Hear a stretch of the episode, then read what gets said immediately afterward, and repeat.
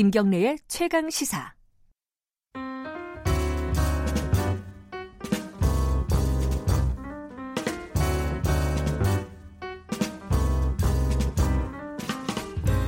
네, 더 나은 미래를 위한 오늘의 정책을 고민하는 시간입니다. 김기식의 정책 이야기, 김기식의 섹, 식스센스. 아, 죄송합니다. 이거 뭐지?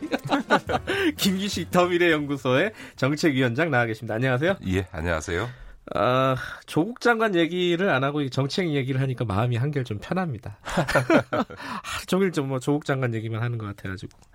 이 굉장히 심각한 문제가 진행이 되고 있습니다. 그 파생 결합 상품 이게 많이 들어보셨을 거예요. 이제 청취자분들도 DLS, DLF 이게 금리 연계 파생 상품이죠. 뭐 금리나 무슨 여러 가지 환율이라든가 이런 네. 것들에 연계되어 있는 그러니까 증권을 이제 음. DLS라 그러고 그 DLS를 편입한 펀드를 이제 DLF라 그러는데. 음. 근데 그, 그 피해 사태는 뉴스가 많이 됐는데 요번에 네. 국정감사에서 이 얘기가 또 나왔어요. 네, 네, 그 중에 네. 하나 좀 놀라운 사실은 하나은행 쪽에서 이 관련된 자료를 삭제를 했다. 네네. 아 근데 금감위원장도 하셨으니까 네. 이거 가능한 거예요? 삭제를 하는 게? 그 이제 일종의 증거인멸 행위를 하고 어, 증거인멸. 있는 거죠. 네. 그러니까 이제 그 점에 대해서는 아마 어, 하나은행에 대해서 아마 엄중한 사후 조치가 있지 않을까 싶고요. 음. 음 지금 전반적으로 금융감독원에서 지금 조사를 하고 있는데 네. 회사 차원에 있어서의 어떻든 이런 DLF나 DLS 판매와 관련된 조사는 그렇게 오래 걸리지는 않을 겁니다. 음. 그래서 이제 그 은행 차원에 있어서의 문제나 이런 점에 대해서는 뭐 이달 안에 뭐 결론이 나오지 않을까 싶은데 다만 이제 개별적인 판매 행위와 관련된 부분들에 있어서는 네. 이제 가장 문제가 되는 게 이제 불안전 판매 같은 경우인데 이제 네. 그런 경우는 그 어떤 특정 개인에 대해서 불안전 판매가 이루어졌느냐 이런 부분들을 조사하는 문제들은 네. 피해자가 많기 때문에 으흠. 그 점들은 아마 조금 시간이 걸리지 않을까 싶습니다. 그러면은 이제 피해자들 중에 뭐 뉴스에 보면은 네. 뭐 돈을 한 푼도 건지지 못한 그렇죠. 사람들도 독일 나오고요. 금리에 연동된 네. 상품 같은 경우는 지금 거의 뭐 2억 3억 했는데 영원 됐으니까 거의 다, 다 날린 거죠. 그럼 조사 결과에 따라서 일괄적으로 구제가 된다거나 이런 거 아니라 개별적으로 다 조사가 돼야 되는 건가요? 이게? 예, 이거는 아마 개, 일괄적으로 되기는 되게 어려울 아, 겁니다. 그래요? 아마 이제 물론 음. 그 금융감독원 차원에서 분쟁 조정 차원의 위원회를 열어서 이제 네. 그, 그 은행과 소비자 간에 원만한 네. 합의를 이끌어낼 수도 있겠습니다만 일단 기본적으로 은행들이 소극적일 뿐만 아니라 그렇게 합의를 한다 하더라도 그건 일반적인 기준을 정하는 거고 음. 그전 구체적으로 그 피해를 입은 DLS나 DLF 어, 상품을 샀던 소비자에게 얼마를 보상해 줄 거냐라고 음. 하는 문제들은 결국 개별적인 상황에 따라서 결정이 되길 거기 때문에 아마 일괄적인 구제 이런 건 상당히 어려울 거다 이렇게 보여집니다. 뭐 소송으로 갈 수밖에 없는 상황이 되겠네요. 결국은 아마도 그 은행들은 이게 배상을 최, 최소화시키고 싶을 거고 그렇겠죠. 억울하신 음. 우리 소비자들은 어, 손해 받은 받은 걸 최대한 보상받고 네. 싶어 하실 거기 때문에 네. 결국은 아마 어, 민사 소송으로 가지 않을까 저는 그렇게 봅니다. 근데 민사 소송을 하면은 이게 뭐 사실은 개별적인 소비자들은 그 법률적으로 대처하는 능력이 상당히 떨어지잖아요 은행에 네, 비해서 네, 그럼 네, 약자일 네. 수밖에 없는데 뭐 금감원에서 소송 비용 지원 검토 이런 것도 가능한 건가요 이게?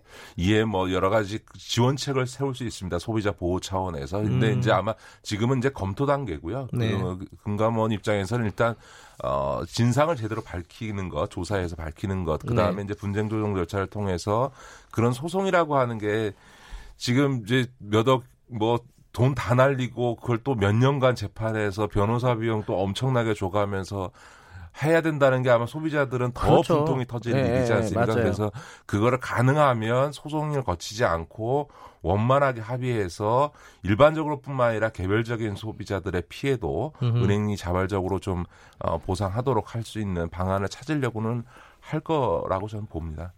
근데 이 사태를 쭉 보면서 새로 나왔던 얘기가 이 평소에는 이 부분에 대해서 사람들이 신경을 많이 안 썼는데 뭐 DLF 같은 경우에 네. 펀드 수수료가 너무 세다. 네, 네, 이 네. 얘기가 나왔습니다. 이게 한 10% 정도 된다는데요. 네. 이게 어, 어떤 규제 장치 이런 게 없나요? 이 수수료 같은 뭐 경우에? 그게 이제 시장에서의 이제 일종의 물건 팔아서 이익 남기는 걸 얼마나 할 거냐에 대해서 그거를 이제 정부가 직접 개입하기는 아, 좀 어렵죠. 그래요? 물론 음. 이제 감독 행정을 통해서 일정하게 좀 자발적으로 시장에 가도록 할 수는 있겠습니다만 말씀하신 대로 지금 이제 수익률에 비해서 너무 높은 네. 판매 수수료를 가져가는 것에 대해서는 일정하게 좀 감독 행정 차원에서 조금 어, 조정하도록 해야 될 부분이 있다고 생각하는데 사실은 더 본질적인 문제는 이 고질적으로 발생하고 있는 이 불안전 판매 네. 키코라든가 옛날 동양증권 CP라든가 이번에 또 발생한 DLS 이런 이제 고질적인 이 불안전 판매의 문제를 어떻게 개선할 거냐 문제도 있고 요. 또 하나는 이번에 뭐 물론 은행마다 좀 다르긴 합니다만 어떤 경우는 뭐 판매자의 거의 60%가 65세 이상 어, 음, 고령자였다는 거 아닙니까? 사실은 이렇게 그 이런 파생금융 상품과 같은 어려운 상품의 투자 경험이 없는 어르신들에게 이런 상품을 판매하게 하는 행위 하는 것 자체가 사실은 문제가 뭐 우리 청취자들께서 다 짐작하시겠습니다만 뭐 설명하면 되지 않냐 그런데 대충 설명하고 있으면 아이 됐네 그냥 알아서 하게 이, 렇게 될 뭐, 거고요. 뭐 그럴 수밖에 없죠. 네, 네, 대개 이제 보험 가입할 때도 지금 그런 문제가 발생해서 네. 늘 문제가 됩니다만 과연 이 금융 지식이라든가 투자 경험이 없는 어, 투자자에게 이런 고위험 상품을 파는 것 자체가 문제인데 특히나 우리 문제는 최근에 은퇴하고 이제 고령화되면서 이제 생존 기간이 길어지다 보니까 이 자산 운영의 문제들이 고령자들에게 굉장히 중요한데 음. 이 자산 운영을 하는 과정에서 부적절한 상품이 계속 팔리고 있는 문제. 저는 심지어는 일, 투자 경험이 없는 그 65세 이상 어, 어르신들에게는 아예 이런 위험 상품은 판매를 원칙적으로 금지하고 예외적으로 허용해야 되는 거 아닌가 이런 음. 정도로 조금 근본적인 고민도 좀 해봐야 되는 거 아닌가 싶습니다. 아뭐뭐그 수수료 뭐 몇 퍼센트니 이거보다 더 근본적으로는 뭐 고령자들 뭐 은퇴 자금이라든가 그렇죠. 이런 그러니까 부분을 보호할 수 있는 장치들 예, 네. 그러니까 일종의 이것도 금융상품 상품인데 상품의 일종의 마진 이익률을 정부가 개입하는 거는 네. 사실 쉽지 않은 문제고 오히려 지금 반복되고 있는 문제는 음. 불안전 판매, 부적절한 판매거든요. 네. 그러니까 그래서 소비자가 그것을 그, 그 위험성을 충분히 인지하지 못한 상태로 이 상품을 샀다가 어느 분이 지금 이번에 독일 금리에 연동된 DLF 하면서 이렇게 빵원이 될 수 있다. 손실이 날 수는 있어도 빵원이 될 수 있다라는 걸 인지했던 분이 얼마나 있겠어요. 그렇죠. 그러니까 이런 이런 그 상태의 소비자에게 과연 이런 상품을 판매할 수 있게 둘 거냐라고 음. 하는 문제에 대해서 우리가 고민해 봐야 되는 거죠. 근데 말씀하신 대로 뭐 키코도 그렇고 뭐 동양증권 얘기도 그렇고 이게 그런 어떤 불안전 판매에 대한 어떤 뭐 조사라든가 규제라든가 뭐 사전 점검이라든가 어쨌든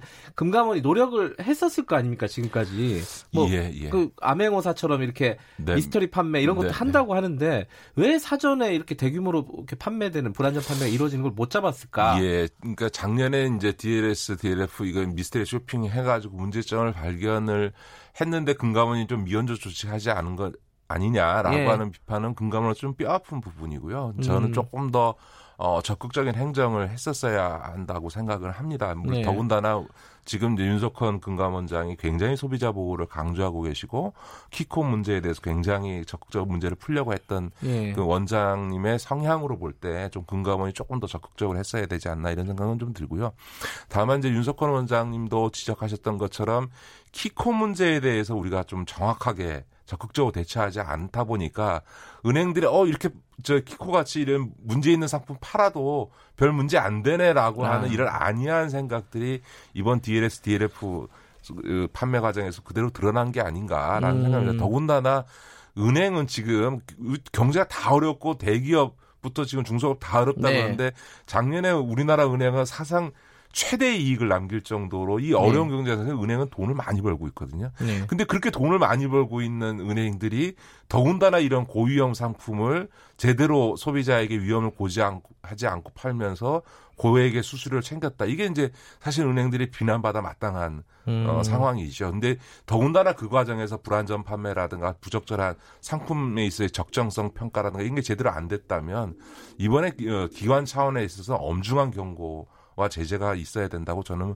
어, 보고 더 근본적으로는 계속 뭐몇차이 자리에서 몇 번 말씀드렸는데 금융 소비자 보호법을 빨리 제정해서 네. 이런 문제들이 반복되지 않도록 아예 법적으로 확실한 장치를 만들고 그 법을 위반했을 때 금융사한테 훨씬 더 강력한 제재가 이루어지는 게 경제범죄라는 게 아 불법 행위를 행해서 예를 들어서 얻을 수 있는 이익이 그 제재받는 것보다 많으면 그냥 계속 그걸 하게 음. 돼 있거든요. 그러니까 네. 이런 판매 행위를 할 경우에는 금융사로서 감당할 수 없는 손해배상을 해야 되는 상황이 돼야 이런 이제 자, 잘못된 관행들이 반복되는 걸 막을 수 있다 이렇게 생각합니다. 금융소비자보호법이 국회 통과를 못하는 이유는 로비인가요?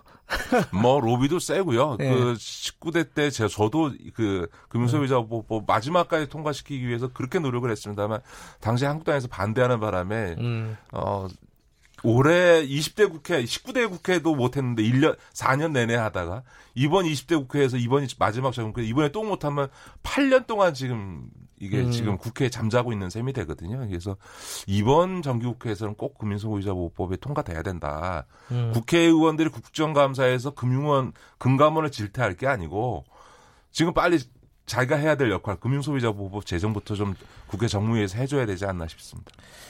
아, 금융소비자보호법 청취자분들도 좀 기억해 두셨다가 얘기가 나오면은 좀 여론의 힘을 좀 보태시면 좋을 것 같습니다. 다 우리와 관련된 일이니까요. 한 가지 어, 쟁점 얘기 더 해볼게요. 그 노동시간 단축 52시간이요. 네네네. 이 부분에 대해서 문재인 대통령이 좀 보완을 해라. 라는, 라고 얘기를 했는데, 이거 뭐 노동계에서는 반발하고 있어요. 이거 후퇴하는 거 아니냐. 이거 어떻게 봐야 되나요, 이 부분은? 예, 그러니까 그 저는 충, 대통령께서 충분히 할 수 있는 얘기라고 생각합니다. 음. 지금 이제 내년 1월 1일부터 지금 300인 이하 50인 미만 어, 중견 중소 기업에 대해서 이제 52시간이 적용이 되거든요. 네. 이미 이제 그 300인 이상 사업장에 대해서는 어, 시행이 됐지 않습니까? 작년에. 네. 근데 작년에도 그 시행을 할 때 6개월 정도 유예 기간을 둬서 법은 시행을 하는데 위반했을 때 처벌은 조금 유예시켜줬거든요. 계도 기간이라 그래서 네.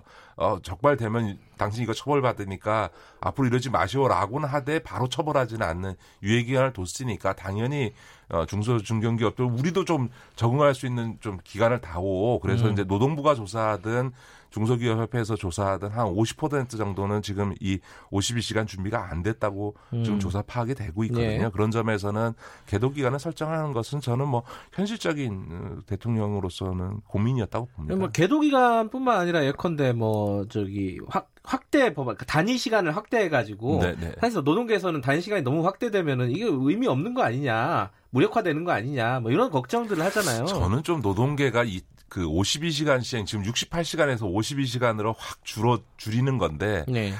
좀 너무 과장된 얘기를 하고 있다고 생각합니다. 사실 어. 작년에 계도 기간 6개월 줄 때도 뭐 후퇴다 뭐다 했지만 그냥 잘 시행되고 있지 않습니까? 음. 사실은 이걸 몇십 년 동안 해왔던 일을 시행하는 마당에 한 네. 그런 몇 달의 유예 기간을 주는 것 자체는 문제는 안 되는 것 같고요. 예. 또 탄력 근로제 부분과 관련해서는 사실은 이제 지난번에 경사노위가 유일하게 합의한 게 이 탄력 근로제 6개월 기간을 주는 것. 그러니까 예. 6개월 안에서는 52시간 부분 과 관련해서 적용할 때 68시간까지는 좀 탄력적으로 할 수 있도록 해줘서 어떤 납품 기일에 몰렸다든지 혹은 벤처 기업들이 제품 개발이나 기술 개발에 몰렸다든지 했을 때 조금 유연하게 할 수 있게 해달라고 하는 건데 저는 이것도 충분히 노동계로서 수용할 수 있다. 왜냐하면 이게 총량으로서 52시간 곱하기 그 56주라고 하는 총량의 노동 시간은 불변인 거고 음흠. 다만 기간에 있어서 조금 더 바짝 일하고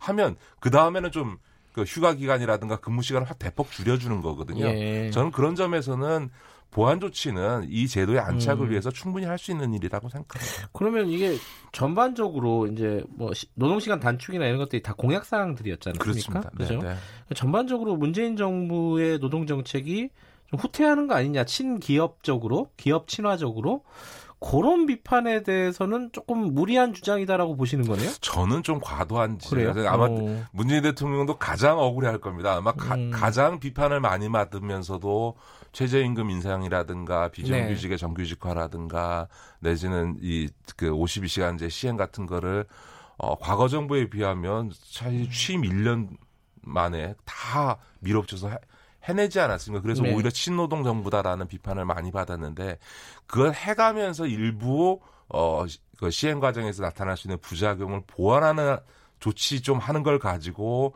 친기업으로 돌아섰다 반노동이다라고 얘기하는 거에 대해서는 좀 음. 저는 어, 그 비판 자체도 과하고 문재인 대통령 본인도 굉장히 억울해하실 어, 이야기라고 저는 생각합니다.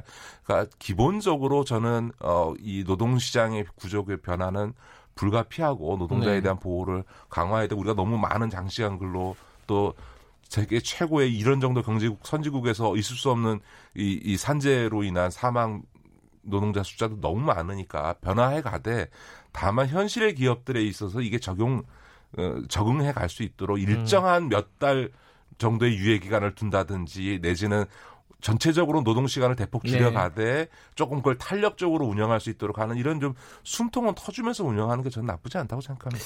그래 그 어, 여기 어, 문재인 정부의 노동 정책에 반대하고 있는 어, 바, 어, 비판하고 있는 뭐 민주노총이나 이쪽 얘기도 나중에 한번 좀 들어봐야 될 것 같습니다. 네.